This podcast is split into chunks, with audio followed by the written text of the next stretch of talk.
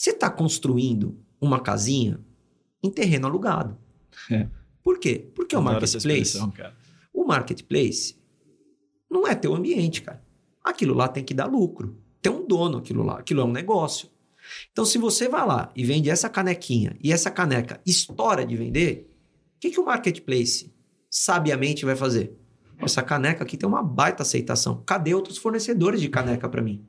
E no final das contas, eu, Fábio, que estou vendendo a caneca, me dei mal, porque me dei bem. E assim, é a regra dos caras. O terreno é E alugado. eles querem fazer isso porque eles querem mais aluguel. E legal, bacana, viva o capitalismo, a plataforma deles, eles fazem o que quiser. Não tá contente, sai, vai para outro. Ok, viva o capitalismo.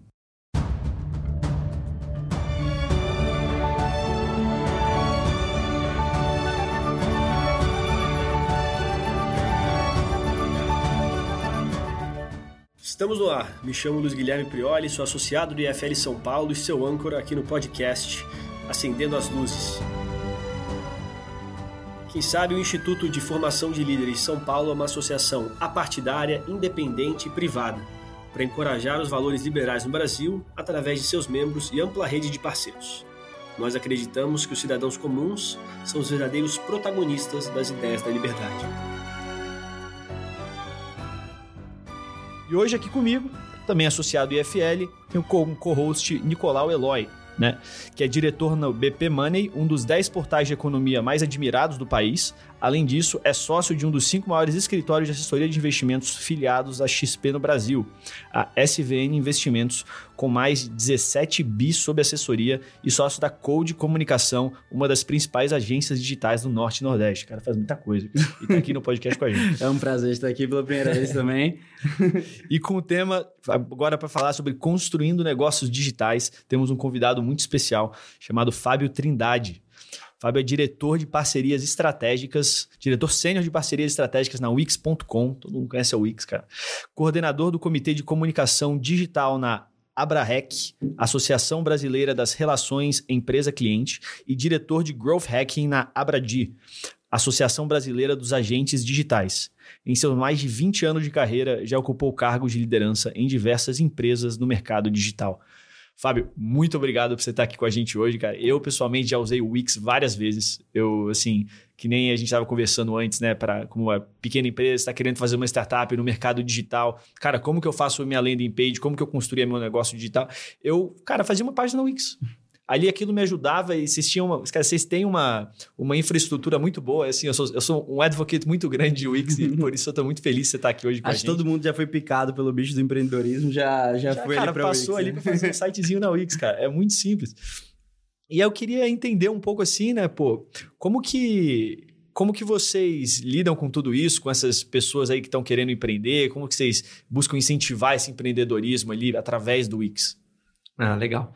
Luiz, muito obrigado aí pela oportunidade. Nick, Prazer é um é prazer estar aqui com vocês. É, bom, a Wix é um gigante e ela é muito conhecida. Hoje, para vocês terem uma ideia, que alguns números, né? São números abertos no mercado. A Wix tem mais de 240 milhões é, de, de usuários na plataforma no mundo. E a Wix, né? É muito comum as pessoas quererem comparar a Wix com outras plataformas de e-commerce. Só que nós não somos uma plataforma de e-commerce. Uhum. Nós somos uma plataforma de presença digital que, inclusive, tem Faz e-commerce. Exatamente. Tem alguns números interessantes, né? A Wix, ela tem, é, hoje, mais de 280 características que você pode adicionar a um site. É. 280. A nossa loja de aplicativos aqui no Brasil conta com, conta com 414 aplicativos.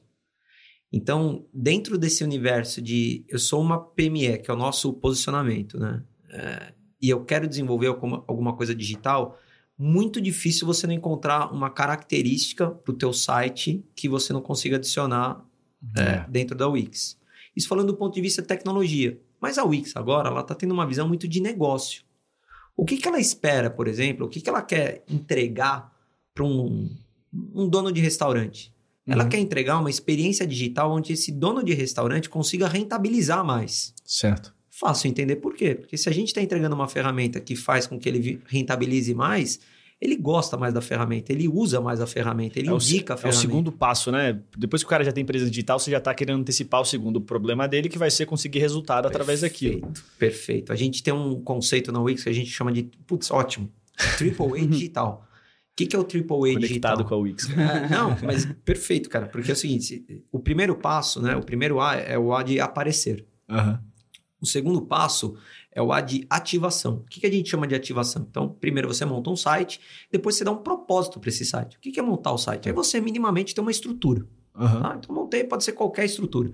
Depois eu dou um propósito de negócio para esse site. Ou seja, se eu sou um restaurante, o que, que eu espero como restaurante no ambiente digital? Então eu quero fazer reserva de mesa digital, eu Aham. quero ter um cardápio digital, eu quero que o cara pague antecipado digital, não sei. Então, a- o que a gente dá para ele é uma oportunidade de transformar aquele site em um negócio. E o terceiro e último é o que a gente chama de atividade. O que, que é atividade?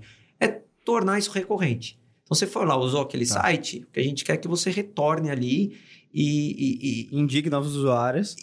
e, e coma mais no site, e use mais o site, coma mais no site, coma mais no restaurante, né?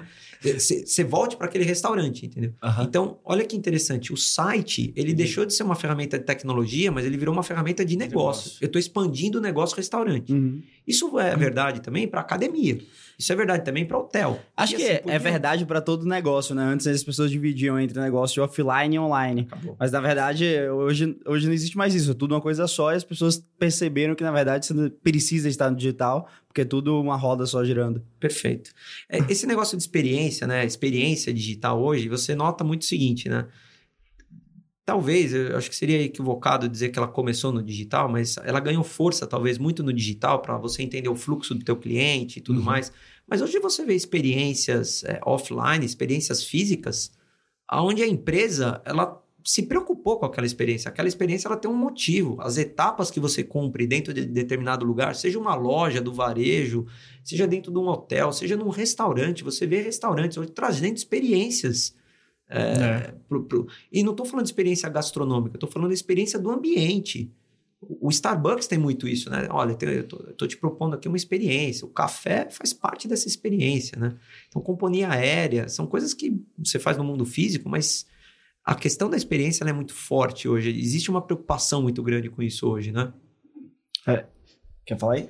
Não, acho que um exemplo bacana que eu tive dessa complementariedade entre online e offline foi: outro dia eu fui numa loja comprar uma roupa, não tinha peça na, na loja física. Aí o vendedor chegou pra mim: não, pega esse cartão aqui, quando você for comprar na loja online, você não vai pagar o frete.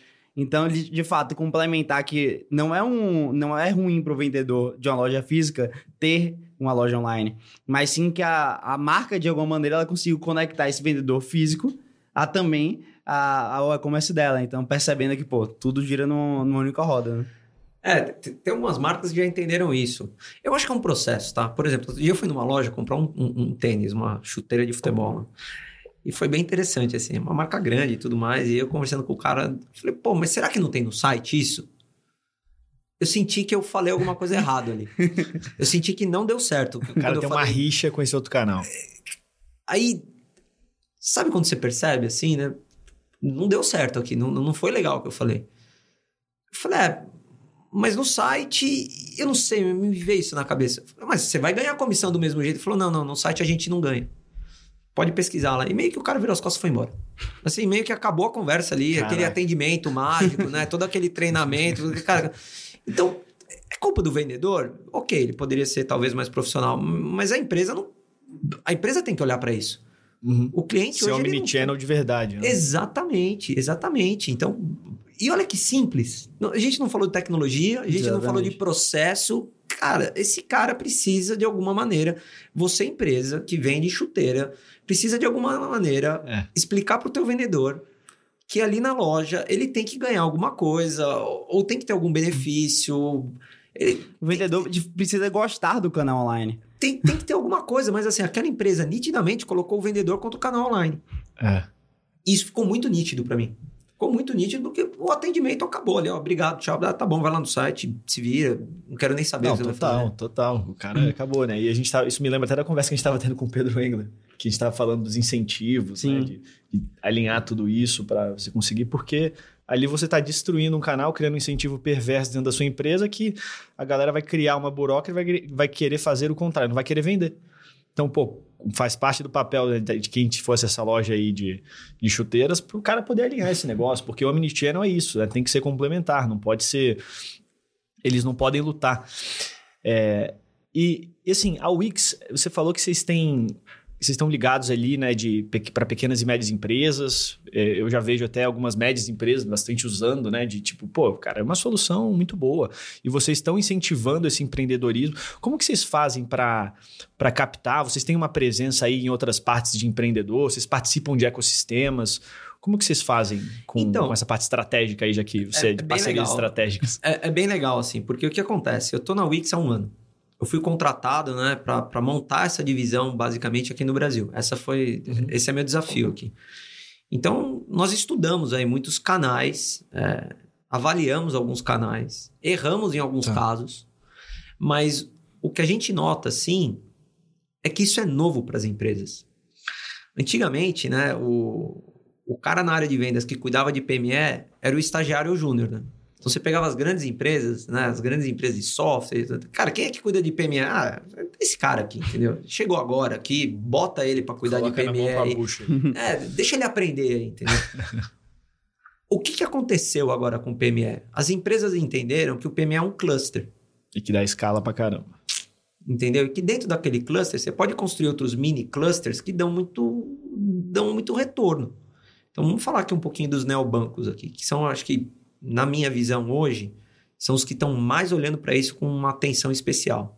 O que, que os neobancos entenderam? Só, só para explicar um pouquinho, o que, que você considera um neobanco? Ah, os bancos digitais. Esses bancos digitais, Isso. tá? Vamos, vamos chamar os bancos digitais aqui. É, Alguém chama. Tem uns que chamam neobanco, banco eu nunca tinha ouvido final- essa sigla, É. neobanco. É, Eu entendi assim, mais ou menos o é- que, que era, mas... Não, no final das contas são os mesmos casos, tá bom? Tá.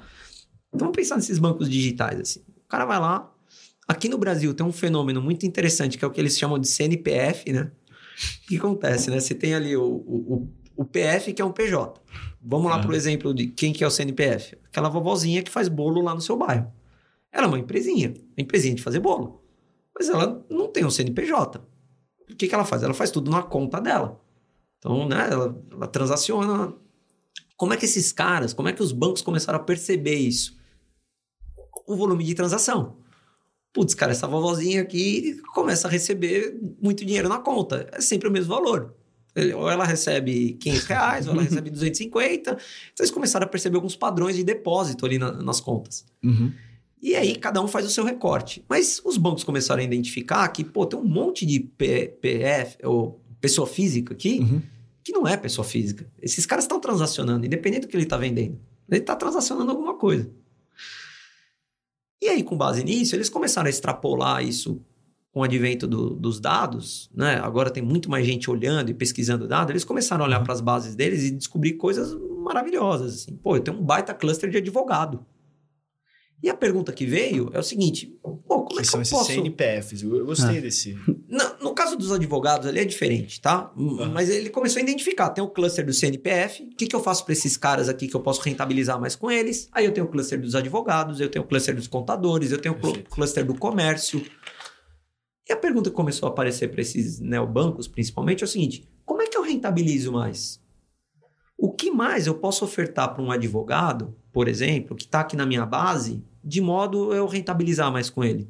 Uhum. Eu posso fazer um empréstimo para ele? Qual que é o momento adequado? Qual que é o valor? Então, esses neobancos que estão muito preocupados com dados, que vieram dessa, talvez, de- desse ambiente, né? Talvez não, que vieram desse ambiente digital, eles estão começando a ter essas preocupações e começar a olhar mais para clusters específicos dentro do PME.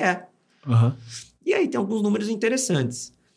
É, esse número que eu estou trazendo aqui, ninguém nunca concordou, mas ninguém nunca conseguiu questionar. Qual que é?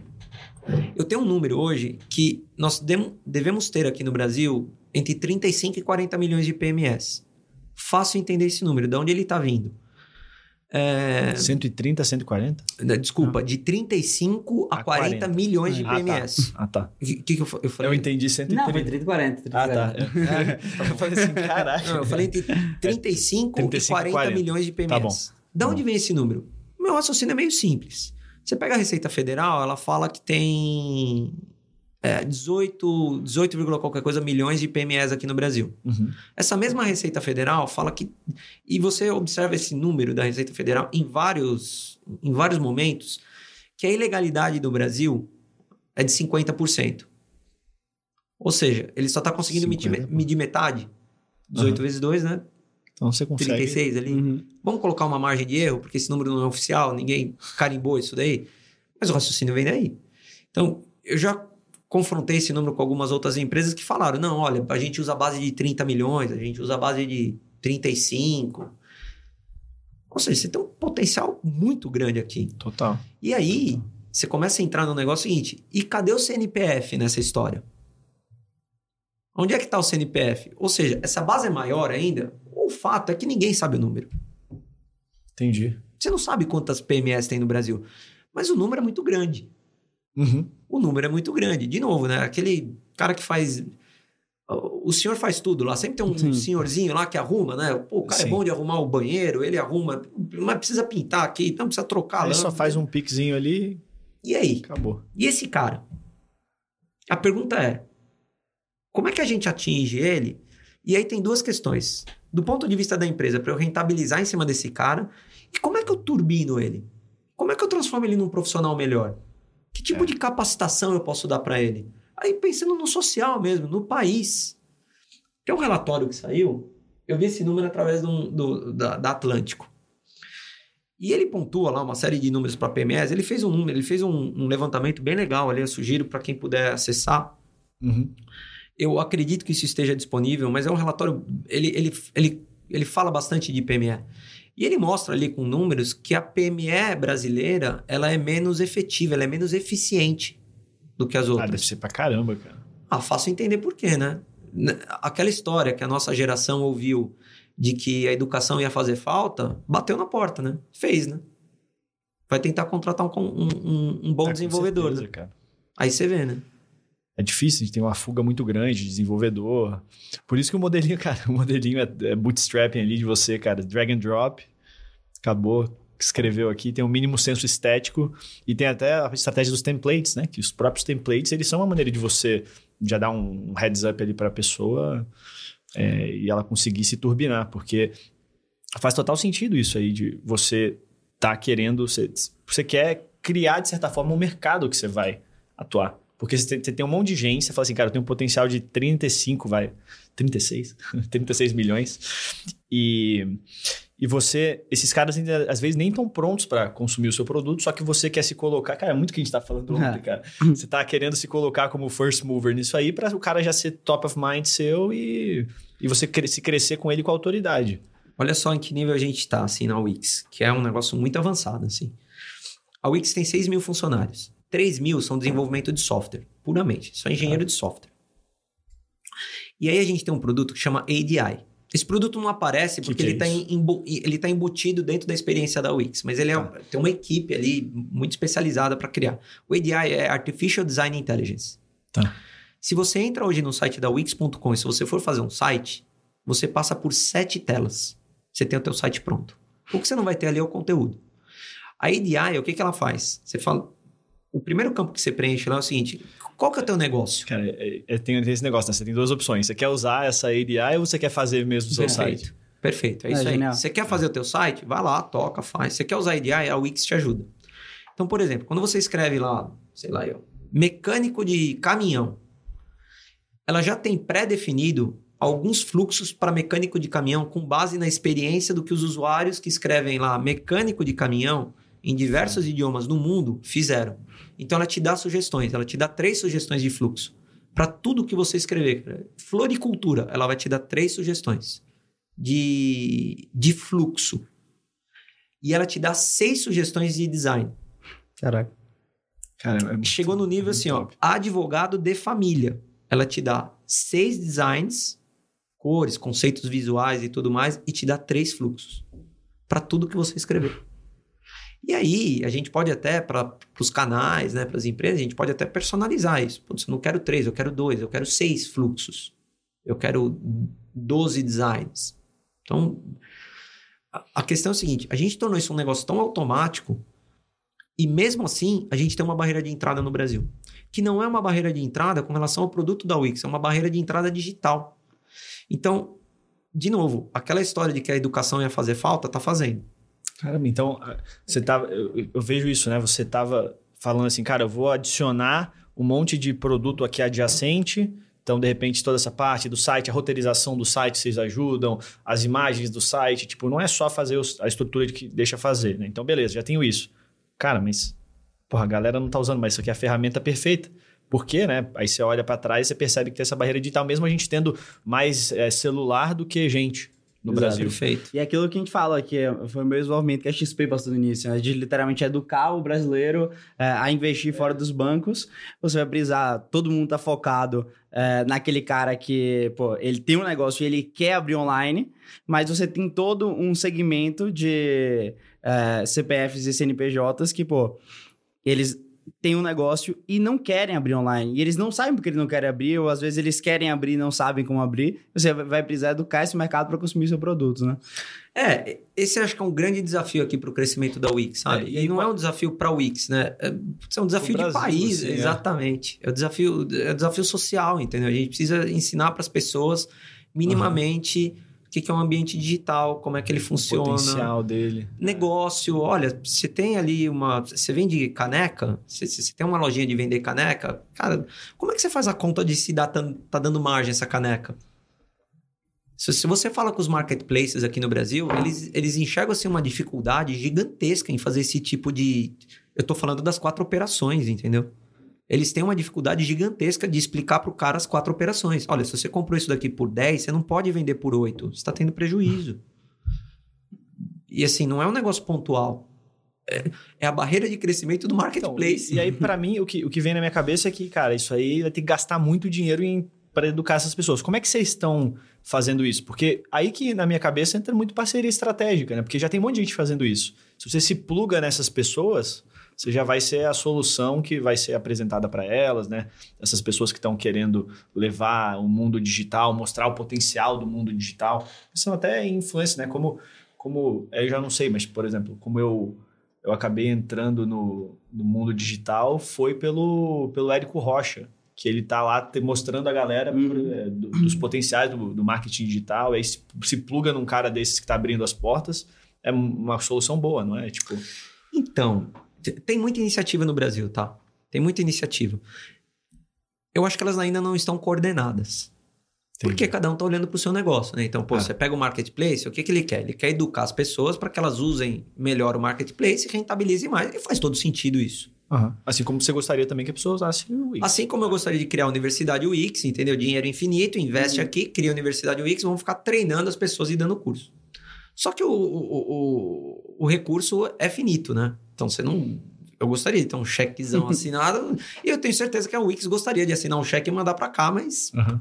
são 240 milhões de pessoas conectadas, né? Então você tem uma série de prioridades aí para tratar. É, Qual que é a minha visão disso? Como é que eu enxergo isso? Eu acho que você precisa trazer cada vez mais parcerias e não tem uma receita. Eu acho que hoje está muito na oportunidade. Não existe uma coordenação. E eu acho que é aí que o governo, eu acho que é aí que o Estado poderia colaborar nesse sentido. Calma aí, deixa eu olhar as principais parcerias. Deixa eu olhar para onde esses caras estão olhando. Qual que é a dor desses caras? Como é que a gente coordenaria isso? Existe uma maneira de coordenar todas essas parcerias? Por exemplo, os marketplaces, eles têm essa dor aqui. Ou como é que a gente pode ajudar, nós como governo federal, estadual, municipal, o que quer que seja, como é que eu posso ajudar esses caras? As telecoms, qual que é a dor delas dentro desse ambiente, entendeu? Mas aí é uma política muito ampla, muito longo prazo, que precisaria ser construída. Eu não conheço, pelo menos eu não tenho Uhum. conhecimento desse tipo de iniciativa. Mas eu acho que pensando em Brasil, é isso que a gente tenta. Eu acho que isso seria um caminho para ajudar, enquanto a educa... os programas de educação eles são lentos, né? Pô, Uhum. O cara vai lá com sete anos, ele sai do, né, do colegial, sai com. Então, no mínimo, demora quantos anos para ele sair ali do colegial, então. entendeu? E É. vendo aqui o, desculpa, até o que, você, o que você faz, né? Que você tá. Você é associado da Abrarec, falei certo? Isso. Abrarec. A Brarec e, da- a Brad. São a duas associações. Porque parece ser essa a sua estratégia mesmo, né? De tipo, cara, vou, vou fazer parte dessas associações. Eu não sei se elas têm, acabam tendo é, muita ação governamental junto ali, mas são, pô, são empresas que estão ali, empresários que estão querendo desenvolver alguma coisa e através de uma associação civil. né? Eu, pessoal, eu, pessoalmente, olho muito para as associações. Eu acho que as associações são um grande. é, são um grande é, polo ali de ideias e iniciativas. Nem todas elas frutificam. Uhum. Mas eu entendo que existem associações que estão fazendo um trabalho é, interessante e relevante é, dentro do, do, do mercado digital como um todo. Mas, de novo, os desafios são muito grandes. Quando a gente vai falar com os marketplaces, eu fiquei assim, boquiaberto, quando eles falaram das quatro operações básicas, entendeu? Como é que você vai falar de marketing digital para esses caras? Como é que você vai falar para um cara desse, pô, Google? O buraco é mais embaixo. Fe- Entendeu? A gente. E eu acho que nós estamos chegando agora num, num- nesse limite mesmo. Os early adopters, a, a pandemia nesse aspecto, né? Se, se dá para tirar alguma coisa boa dessa pandemia, talvez foi essa digitalização. Acelerou a digitalização. O Brasil teve, teve um, aconteceu um fenômeno aqui no Brasil que não aconteceu no resto do mundo, Qual? que é o seguinte: os índices de pandemia, né? Se você traça a curva ali de digitalização antes da pandemia, eles subiram, mas não caíram no Brasil. Então as empresas se digitalizaram e estão se digitalizando e continuam nessa curva. Então, basicamente, você tem, um, você tem uma mudança de, de trajetória, né? Você tem a curva, ela dá um pico e continua crescendo. Nos Estados Unidos não aconteceu isso. Você tem a curva, ela dá um pico e cai de novo. E continua nos mesmos índices pré-pandemia. Isso aí explica muito do que aconteceu com as empresas tech. Por que, que os caras tiraram investimento? O raciocínio aqui é simples. Pandemia. Meu, vou investir nas empresas tech. Legal. Deu um pico. Quando acabou a pandemia, o que aconteceu? Caiu. A Wix ainda teve essa sorte que a, a Wix não caiu o número, ela subiu, subiu consideravelmente e manteve a linha de crescimento. Mas muitas tiveram. Teve empresa, tem concorrente nosso ali que a ação chegou a valer mil dólares. A ação não vale 30 hoje. Caraca. Todo Que que é falou, isso? agora é o novo normal, é isso aí, É, só, é, é só é isso. digital, nunca mais nada vai voltar. Passou X trimestres lá, e, opa, ô, deu, deu um erro aqui, entendeu? Entendi. Então, teve esse. te- e o Brasil, ele manteve. Ele, ele teve o, o- a- o- as taxas de crescimento ali, elas, elas se mantiveram. Então, teve ali um benefício. Eu vi um outro número também, que mesmo durante a pandemia, foi interessante isso. A quantidade de e-commerces criados, eh, ela não foi constante. Né? Todo, ah, agora todo mundo virou e-commerce. Não. Você teve um pico no início da pandemia, você teve ajuste, você teve queda, na média cresceu, mas você teve muito problema no ambiente digital. Se você pegar as agências de publicidade digital, esses caras sofreram ano passado. Ou em 2020 ali, 2021, 2020. Não são anos que você senta com o CEO de agência e o cara não tá rindo à toa. E Muita por quê? empresa que fechou. Porque fecharam as portas porque não... Primeiro, não- ninguém planejou isso, né? Você imagina. né? Eu lembro, eu lembro que eu trabalhava numa empresa, Ah, não é todo mundo que tem cliente de fato digital, né? Não, nem sabia. O- ninguém sabia o comportamento. Eu trabalhava Sim. numa empresa em 2020, quando teve a pandemia. Eu lembro do CEO da empresa me ligando, falando: Fabio, esse negócio aí parece que é sério mesmo. Vai fechar São Paulo. Não, imagina. E aí eu passei num final de semana com um amigo meu que é da indústria farmacêutica. Ele falou: cara, não é sério, é muito sério. Esse, caraca. Eu lembro que no domingo à noite eu ligando, cara, é, parece que você tinha razão mesmo. É, é muito sério mesmo. É, cara, a minha história da, da pandemia, eu tava assim, eu ganhei uma bolsa pelo IFL, é, foi indicação pro Instituto Ling para eu estudar lá em Georgetown durante três meses. E, cara, eu tava lá estudando, né? E é, nessa especialização, e de repente, cara, começou uns papos lá de coisa na China, É, sei lá o quê. Aí, hum, tá estranho esse negócio. É, literalmente todo parecia mundo- coisa de filme, né? É, todo mundo, ah, não vai dar nada, tal. Aí, de repente, você começa a ouvir uns casos na cidade, aí teve um caso na faculdade, Um e eu caso só olhava pro lado de assim, amigo de cara, amigo. tinha acabado de voltar das, das, sei lá, das férias de escolares de faculdade e tinha um monte de chinês lá. E aí, de repente, estourou um caso lá na faculdade que um padre, porque é uma faculdade jesuíta, né, é, que, que fez a comunhão de todo mundo, foi diagnosticado com. Nossa. E aí, cara, a faculdade fechou, todo mundo mandou a gente de volta, e aquele negócio, você não sabe, né? Esse cara é um vírus que vai morrer, é um vírus que vai é, diminuir meu pulmão pra sempre. Cara, era, era muito louco. E aí você tava, tipo, realmente, ninguém sabia o que ia acontecer, Hum, cara. E aí, no ambiente digital, né, você teve, por exemplo, as empresas que trabalham com chatbots se deram muito bem. Uhum. As empresas de e-commerce se deram muito bem, na média. Mas, por exemplo, as, as agências de publicidade, elas sofreram. Certo. Ah, até fechou com lucro e tudo mais, mas... Opa, calma aí.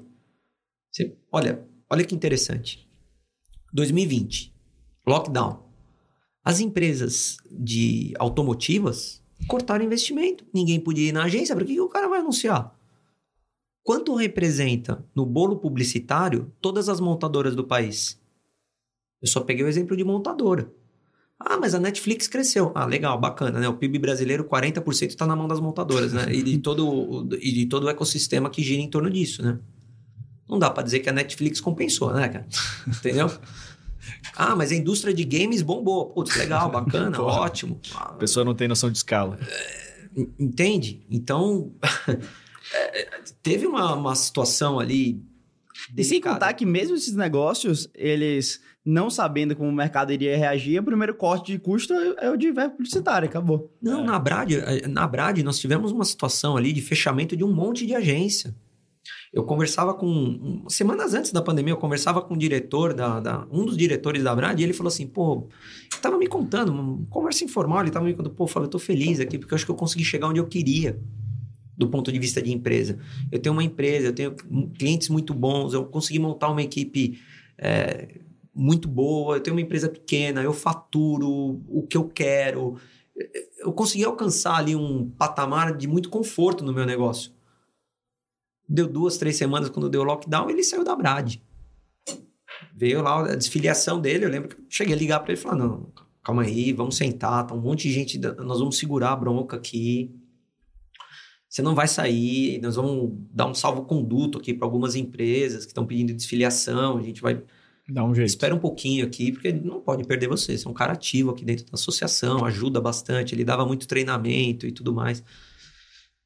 Então, o Porra. que, Impacta que, que demais. é né? isso, entendeu? Uhum. O que, que é isso? E do outro lado, as empresas de e-commerce, eu lembro que na Brad você tem também, né? Empresas, plataformas que vendem eh, sistemas de e-commerce. Eu, tenho- eu lembro que teve um lá que falou assim, cara, eu bati minha meta em março. Eu bati a meta do ano.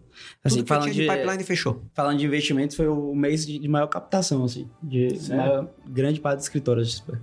Eu, eu- Caramba. Acabou, cara. Eu bati o meta. Agora eu só preciso entregar. Se eu colocar minha equipe de vendas de férias aqui, tá, tá tudo certo. Eles já bateram a meta em março, acabou. Pode ir todo mundo pra casa, se divirta.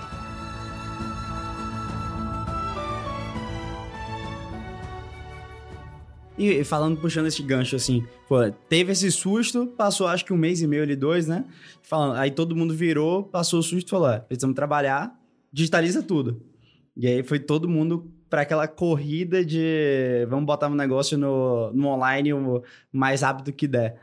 Ah, obviamente a gente tem essas PMEs que não conseguem entrar online, mas olhando pelo lado de PMEs que, um, tiveram experiências ruins online e acharam que só gastaram dinheiro, e PMEs que têm medo de, andar, de entrar online porque na teoria está saturado. Sim, como é que você olha isso de maneira mais macro e analisa, cara, assim, o mercado de fato está saturado para algum tipo de empresa? É, o mercado online, de fato, é, necessita de um tipo de abordagem diferente hoje, pelo número de empresas que tem online, olhando assim mais pelo lado é, de consultoria, né? Pô, o que é que você poderia olhar que são os maiores erros das empresas e o que é que elas precisam, pô, eu vou entrar no meu negócio online, o que é que eu preciso ter nessa hora? Sabe uma coisa que é muito comum, assim, que eu ouvi falar, não só de PMS, tá? Mas o ambiente online, Uhum. você precisa ter minimamente um conhecimento. Então não adianta, sei lá... as dinâmicas de, cara, o que é Google, como você chega no seu tráfego, porque é, Perfeito. é tipo você abrir uma loja, né? Você tá abrindo uma loja, como que você faz as pessoas passarem na frente? Perfeito. E hoje você vai abrir uma loja em shopping, vem lá a vitrinista, vem a treinadora dos vendedores, vem a pessoa que fala do. eh, te dá um- uma noção do que que é aquele shopping, o que que funciona. Então você tem muita informação para abrir a loja no shopping ali. Você tem um investimento, claro, mas você tem, né, você tem que contratar muita gente. De novo, a vitrinista lá. Ó, eu vou montar a vitrine, eu vou montar. Tem a arquitetura da loja lá. Tem, Para escolher o ponto, foi meses de estudo. O ambiente online, guardado as devidas proporções, principalmente em relação de investimento, você pode investir lá 100 reais, mas é a mesma situação. Com certeza. Então, o que, que eu vi muita gente... Aconte... O que, que aconteceu muito? o estagiário abriu o site. Não, o cara foi lá e falou assim, pô, mas tá todo mundo fazendo Google e eu tô fazendo Google e não tô ganhando dinheiro com isso daqui e não recebo uma visita. Cara, não é fazer Google, não é ir lá na padaria e falar, ó, me vê três pãezinhos aqui. Não, eu gosto do torradinho. Não é isso. Para você O funil é mais completo. não, e para você fazer Google, por mais simples que a ferramenta seja, ou mesmo a história da Wix, vamos dar o exemplo da Wix. Se você não sabe que site você quer construir, não adianta você construir um site. Eu vou trazer a, a, a conversa, não vou ficar falando do, dos outros, eu vou falar de mim agora. Né? O que, que, eu vou fazer? Eu vou fazer um site para minha loja. O que, que é sua loja? É, não sei muito bem. O que, que você quer com o site? Então, de novo, né, vai naquela questão seguinte: hoje montar um site ou você ir lá trabalhar no Google não é uma questão de tecnologia, uhum. é uma questão de negócio. E os caras não estavam preparados para isso. Ninguém, né? Ninguém que entrou ali no ambiente digital estava. Acho que é exatamente por isso, né? Um negócio físico você não abre com 100 reais. Exatamente. Então você toma todo aquele cuidado. O online, por mais que mereça talvez o mesmo investimento, Perfeito. ou muitas vezes mais, você pode abrir com 100 reais. E o cara prefere, não, vamos abrir com ele. E aí teve muita gente, assim, em toda essa história o Google ganhou dinheiro, mas as pessoas não. Então teve muito disso. Teve muito do, da, da falta de conhecimento para operar no ambiente online. Então, cara, ah, não, eu faço no Instagram, dá certo. É, é, muito comum, por exemplo, né? O que, que a gente enxerga na Wix? Isso é bacana. O que, que a gente enxerga que são os drivers de entrada no mercado digital Perfeito. no Brasil? É isso que para isso que eu queria perguntar. São dois drivers muito fortes que existem aqui no Brasil. Um driver são as redes sociais. Então, o cara vai lá, monta a lojinha dele no Instagram, sucesso. Vai lá, vende, não sei o quê, faz lá o, o canalzinho dele no YouTube, sucesso. Cara, ele tá entrando no digital, redes sociais, todas onde é que estão os, os né, talvez os, os, maiores, né? Instagram, Facebook está perdendo muita força, TikTok está ganhando força, então acho que esses 10 são os principais, tá? Qual que é um outro caminho? Marketplaces. Eu tenho um produto, eu quero vender, eu não sei como vender isso no digital, eu vou lá no marketplace da Magalu, ela me ajuda. Tá. Americanas, e, e assim por diante. Todos esses marketplaces que tem aí. Qual que é o problema de você operar nesses dois, né, redes sociais ou marketplace? Você está construindo uma casinha em terreno alugado. É. Por quê? Porque o marketplace, o marketplace não é teu ambiente, cara. Aquilo lá tem que dar lucro. Tem um dono aquilo lá, aquilo é um negócio. Então, se você vai lá e vende essa canequinha e essa caneca estoura de vender, o que, que o marketplace sabiamente vai fazer? Essa caneca aqui tem uma baita aceitação. Cadê outros fornecedores de caneca para mim? E no final das contas, eu, Fábio, que estou vendendo a caneca, me dei mal, porque me dei bem.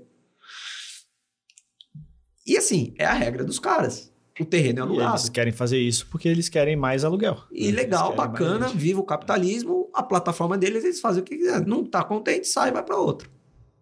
Ok, viva o capitalismo. Uhum.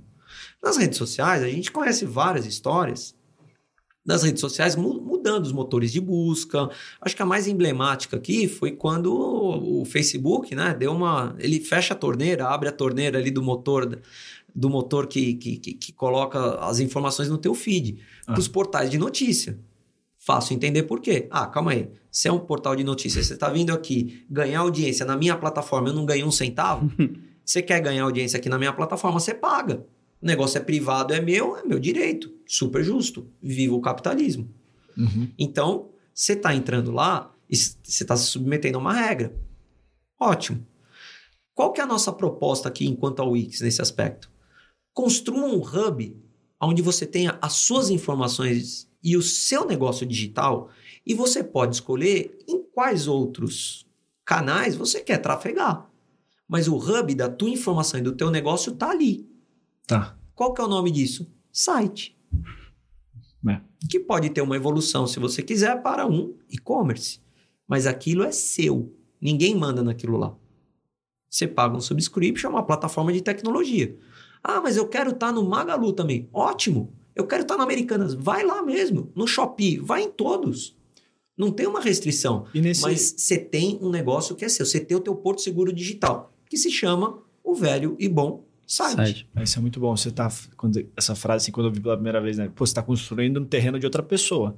Né? E esses caras podem, eles podem te tirar ali a qualquer momento, por qualquer coisa que você fizer, ou até incentivar os outros, mas eles podem te tirar, né? Vai acontecer alguma coisa, a gente vê isso no Instagram direto, um monte de gente que tem negócio lá, de repente recebe uns strikes, porque um monte de gente denuncia, bum, perdeu a conta. Exatamente. Perdeu sua conta, perdeu o seu, seu, seu ganha-pão. Se você tem o seu site, se você né, direciona as pessoas, faz lista de e-mail, você tem um acesso direto a elas, é uma outra, uma outra pegada.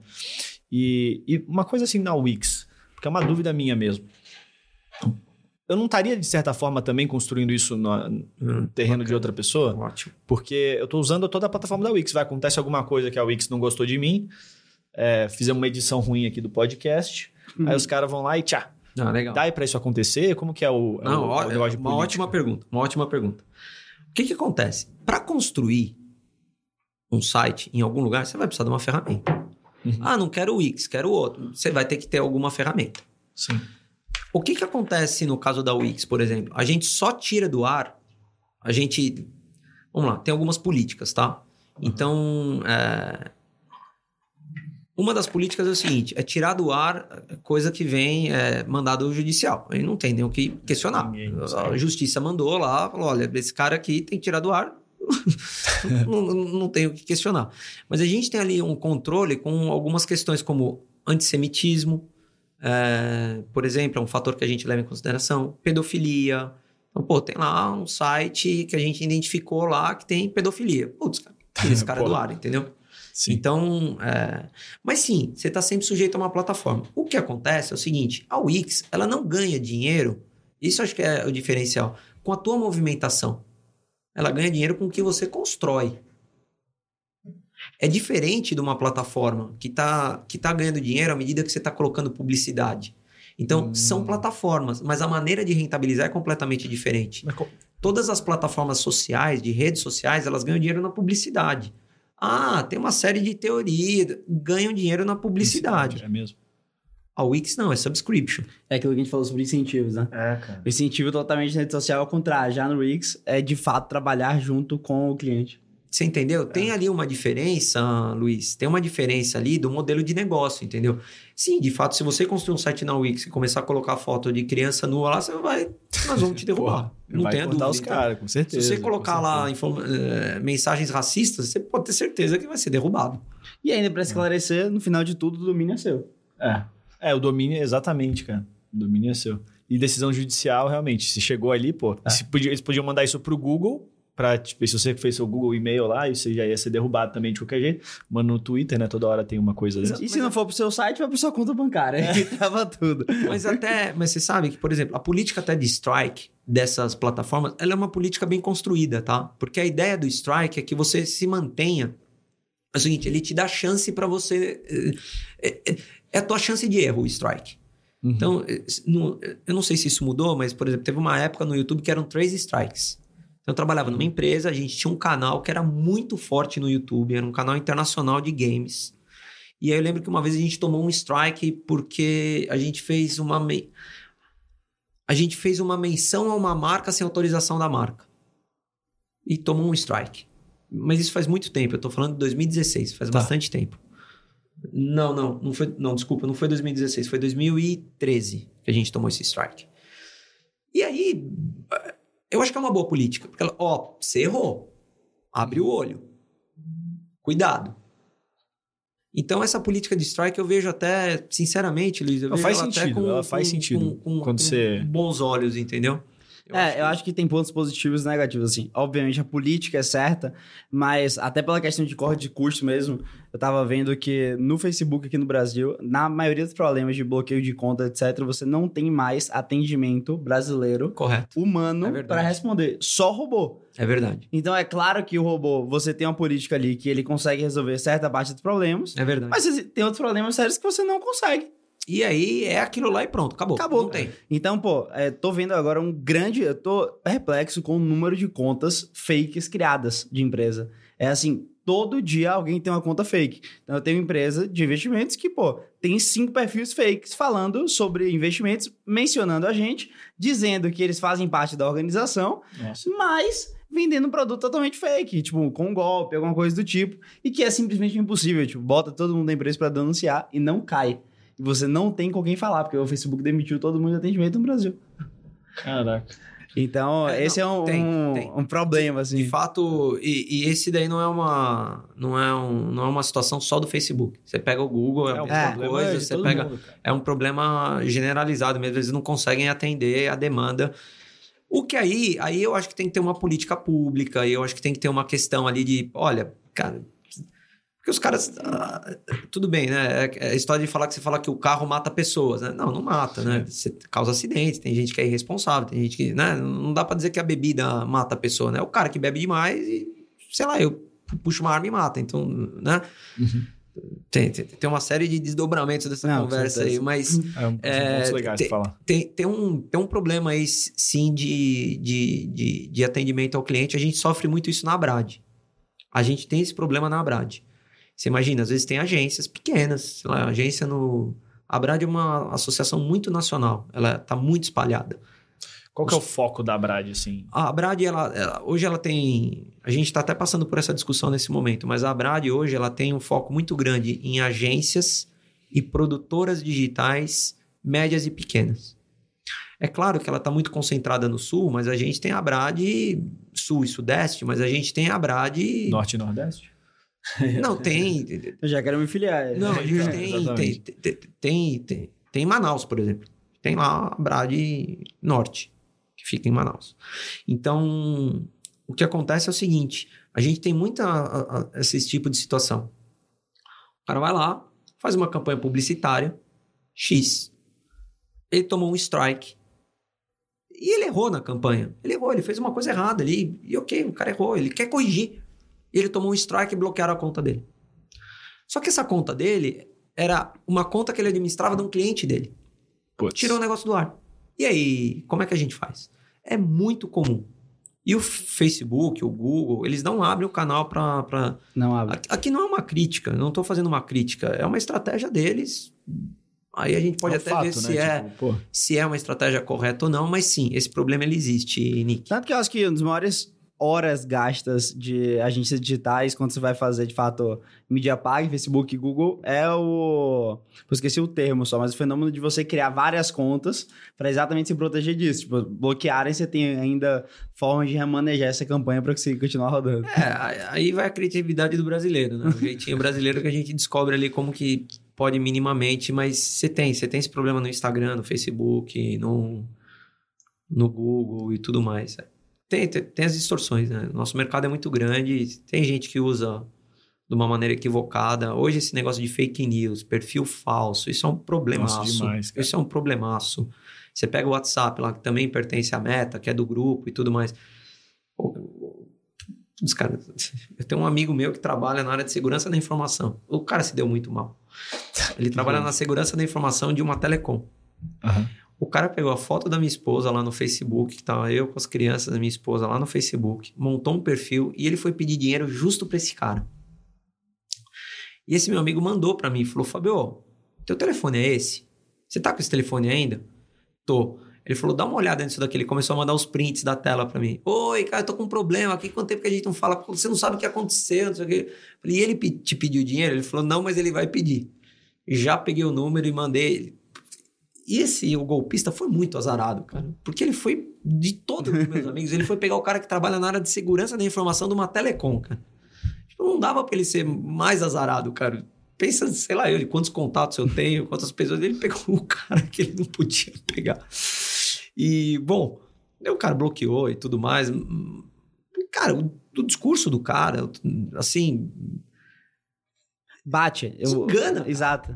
engana. Você começa a falar, você fala, pô, ele pegou a foto da minha esposa, uma foto que a gente tá num hotel com as crianças e tudo mais. É, já, já fizeram isso com minhas coisas também. Pô, pegaram Mas minha aí como é que é? Tipo, esse cara, ele consegue... Se, se bloqueia o número dele, se denuncia ele pra Telecom, eu não consegui fazer muita coisa. assim, Então, tipo, nós, nós, ele consegue, porque ele tá dentro. Entendi. De, de novo, foi um azar do golpista.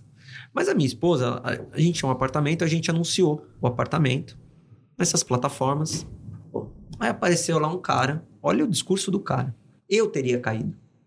Eu que sou do ramo, teria caído no discurso do cara. O cara veio com um discurso assim: olha, a gente viu que você fez um anúncio e tem lá a foto do, do- de alguém com o nome de uma corretora. Assim, o negócio não é um negócio caseiro, entendeu? Um negócio ok. Ó, a gente viu. Olha só, eu achei fenomenal. cara. O cara não, o cara é bom, ele não é, não é ruim. Ó, a gente viu que você fez o anúncio e a gente queria saber se você está recebendo muito contato, a sacada, de cliente final ou de corretor. A minha esposa falou assim: Ah, então, a gente está recebendo muito corretor. Ele falou: então faz o seguinte: a gente consegue melhorar a performance do teu anúncio. Clica no link aqui e ele vai te pedir umas Nossa. informações. E aí a gente vai ajustar o teu anúncio de acordo com a característica do que você quer. O que aconteceu quando ela clicou no link? Hackearam com... Caralho. É. Pô, cara, não é, entendeu? O cara falou de jornada do cliente com ela, o golpista. Caraca, cara. Ele falou de jornada. Você tá contente? Você não tá? Nossa. Não, os golpistas poderiam tranquilamente ensinar os PMEs a como entrar no mundo digital. Pô, a gente precisava trazer esses caras pra perto. A gente não tem que brigar. A gente tem que trazer os caras. Cara, vem aqui ajudar a gente, pô. Cara, customer experience ali pro mal, cara. Mas e um baita customer experience? Porque ele, enten- ele entendeu que isso é um problema, né? Que as pessoas não querem ser contactadas pelos corretores, elas querem ser contactadas pelo cliente final. Ele entendeu que isso é um problema. Ele entendeu que isso acontece e ele armou. ele desenhou o fluxo da, da, da maldade ali, entendeu? O fluxo do Não, hackear a conta no WhatsApp para. Olha que louco isso. E, e esse fluxo que ele desenha é segmentado, inclusive. Porque ele foi pegar quem anuncia imóvel.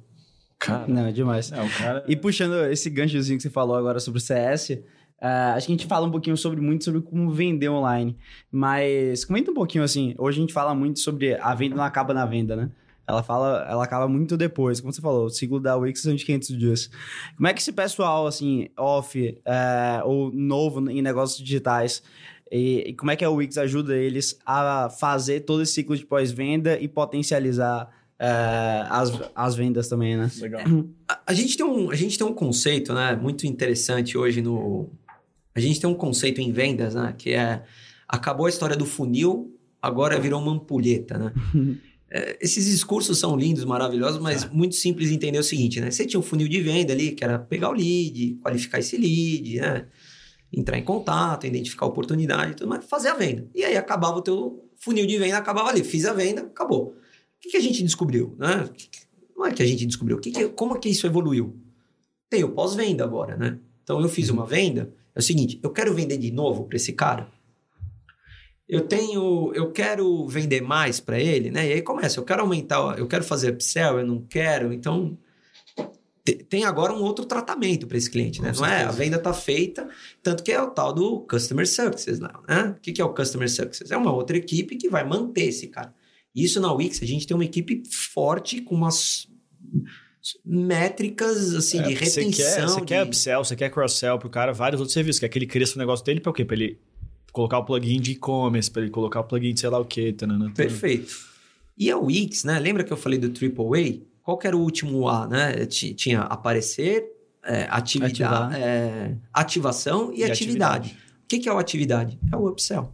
Então, na atividade, a gente entrega uma série de ferramentas. A gente costuma dizer né, que a Wix não é uma, um- um- uma plataforma, ela é um ecossistema. Pô, Fábio, qual que é a diferença plataforma para ecossistema? Um ecossistema conecta diferentes plataformas.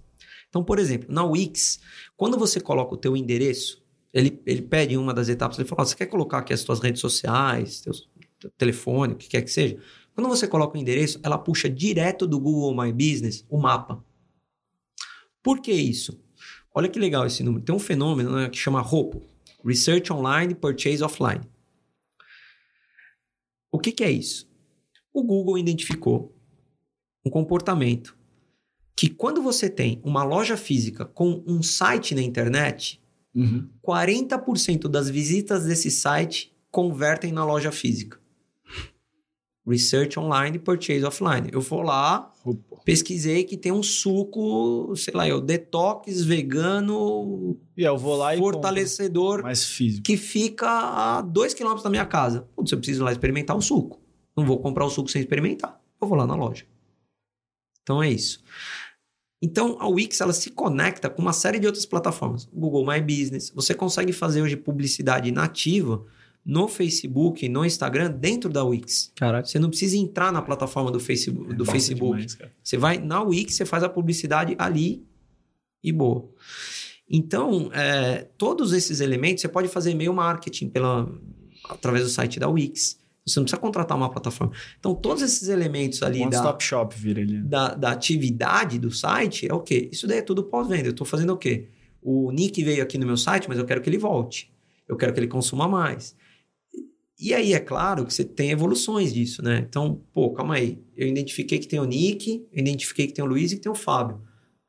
E aí você começa com essa evolução, com, esse, com essa construção. Putz, esses caras têm o mesmo perfil, eles gastam o mesmo É. tanto, eles compram com a mesma recorrência. E, e aí o cara tem que ir aprendendo e desenvolvendo e conhecendo do ambiente digital para ele, né? Utilizar mais e mais ferramentas. Mas a suíte de produtos que a Wix fornece, ela é completa nesse sentido, entendeu? Muito bom. É, realmente, assim, dá para entender todo o ecossistema que vocês estão falando. Eu acho que eu gostei da, da explicação de ecossistema versus plataforma. Acho que nesse podcast aqui de hoje a gente conseguiu entender, né, cara, a trajetória do, do mercado digital no Brasil, quais são os desafios, como que o pessoal está vendo, como que uma das principais empresas aqui que estão né, é, ajudando a estabelecer esse crescimento, dessa digitalização de vários negócios, está agindo. Então, isso é valiosíssimo, Fábio. Obrigado. É, E eu queria agradecer também aqui aos nossos dois patrocinadores, né, sendo a Goldrat Consulting, que é uma multinacional israelense que utiliza a teoria das restrições para ajudar clientes a competir através de geração de valor e excelência operacional. né? Aqui tem o login deles. É, se você tem interesse, é um empresário, você tem uma empresa né, e você quer gerar mais valor e melhorar suas operações, você pode entrar em contato com eles no www.goldrat, com dois T's, consulting.com.br. Né? E também temos aqui a Polaris Pharma, né, que da qual empresa da qual eu participo, que a gente preparou aqui para você. Né? Nós somos um laboratório de manipulação que importou para o mercado brasileiro é, a tecnologia de packs customizados. Né? Então, para quando você precisa manipular um dermocosmético, um pack, a gente preparou aqui para você, né, que é o kit imunidade para para você, Fabio, que tem o seu nome, está personalizado aqui com uma fórmula Oh, direitinho para você. E a gente trabalha com atestado de pureza 100%. Né? Então, todas as nossas fórmulas, elas vêm com esse atestado aqui, é, feito à mão pela nossa, pela nossa responsável técnica e líder de operações. Ah, muito obrigado. né? E quem quiser, né, todo mundo que está ouvindo a gente aqui do FL, também você, líder ouvinte, você tem 20% de desconto na Polaris. Então, só entrar no nosso Instagram, saúde.polaris e entrar em contato com uma das nossas concierges via WhatsApp. É tudo digitalizado, né? essa é beleza do negócio. E a gente entrega para você no, no, no conforto da sua casa, onde quer que você esteja, em todo o Brasil. Infelizmente, ainda não entregamos no Moçambique. Temos ouvintes do Moçambique, cara. A gente é muito legal. Então, um salve para todo mundo que está ouvindo a gente da África. Achei muito legal isso, vendo, vendo os dados. E, Fábio, onde que as pessoas podem te acompanhar? Onde que elas podem te ouvir mais? Ah, legal. Porque, pô, não é sempre que a gente consegue ter acesso ao... Nossa, fico muito feliz aqui. Obrigado pela oportunidade. Queria agradecer a FL, Luiz, Nick. Muito obrigado aí por, pelo convite, por poder participar aqui com vocês. Olha, eu sou muito ativo no LinkedIn. Eu sou muito ativo no LinkedIn, então se você procurar lá Fábio LinkedIn Trindade. barra Fábio Trindade, você vai me encontrar lá, vai ser um prazer. Eu gosto bastante fechado. de falar sobre negócios, acho que esse é o tema que eu... Acho que esse é o tema aí que eu trabalho há 20 anos e é o, é o que eu sei e o que eu gosto de fazer. Fechado, excelente. Nick, onde podem te encontrar? Ah, com certeza no Instagram, arroba Nicola Aloy, também seguir o BP Money, arroba BP Money underline. E, pô, quero agradecer a LG pela oportunidade de estar aqui, Fábio também, pô, grandes aprendizados sobre o mercado digital, acho que é um mercado que precisa eh, se amadurecer, para também o Brasil amadurecer no mundo dos negócios, com certeza, e principalmente ajudando as pessoas mais simples, né? Como você falou ali, deu aquele termo, eh, CN, CNPFs, CNPFs. sem dúvidas vai ajudar ali os brasileiros a conseguirem melhorar as suas vidas e as vidas de suas famílias. Isso mesmo. Eu, arroba LG Prioli ou Luiz Guilherme Prioli no Instagram. Quer dizer, no, no LinkedIn. Então, valeu e até a próxima. Obrigado, pessoal.